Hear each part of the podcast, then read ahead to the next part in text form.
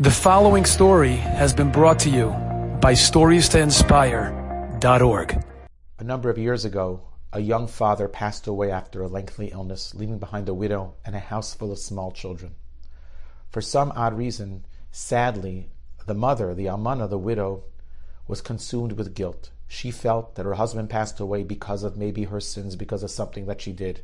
And more than that, that she could have done more for her husband as he struggled and as he suffered, and she didn't.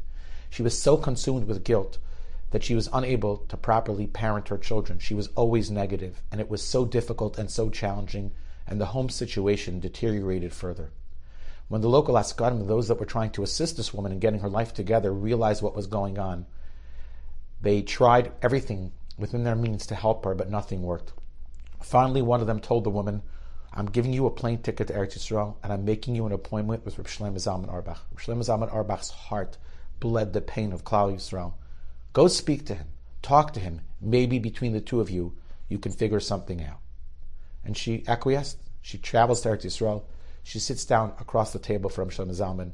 She opens up her heart and she begins to cry and to share how her husband passed away, and there's Yisayimim, there's orphans, and it's all her fault. It's her guilt. It's her shortcomings, and that she didn't do enough for her husband.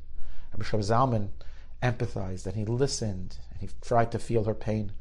And then she turns to him, she says to him, "Rebbe, what's my tikkun? What could I do? What type of tshuva? How could I rectify? What actions do I have to do to somehow, some way, get atonement for this terrible sin?"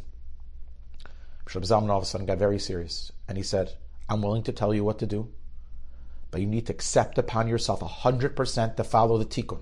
More than that, here's a piece of paper and a pen, and I want you to write down a note of what your tikkun is going to be and sign it. Are you willing to follow my directive to the T?"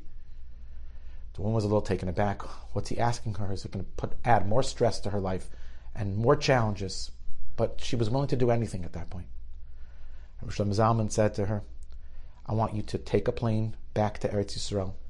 Write this down." She writes it down. "I want you to take a taxi directly from the plane to the most beautiful, amazing toy store in your neighborhood.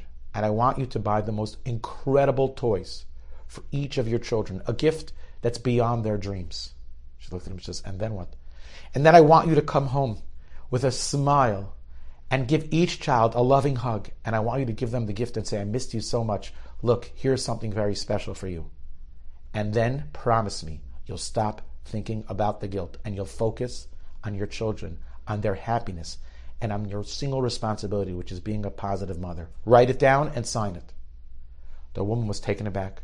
She wrote it down. She signed it. She went back to the United States. She bought the toys, and she turned a new leaf. That's the godless of a gadol be Yisrael, helping a woman in a difficult situation who somehow couldn't get rid of her grief. Enjoyed this story? Come again. Bring a friend. stories to inspire dot org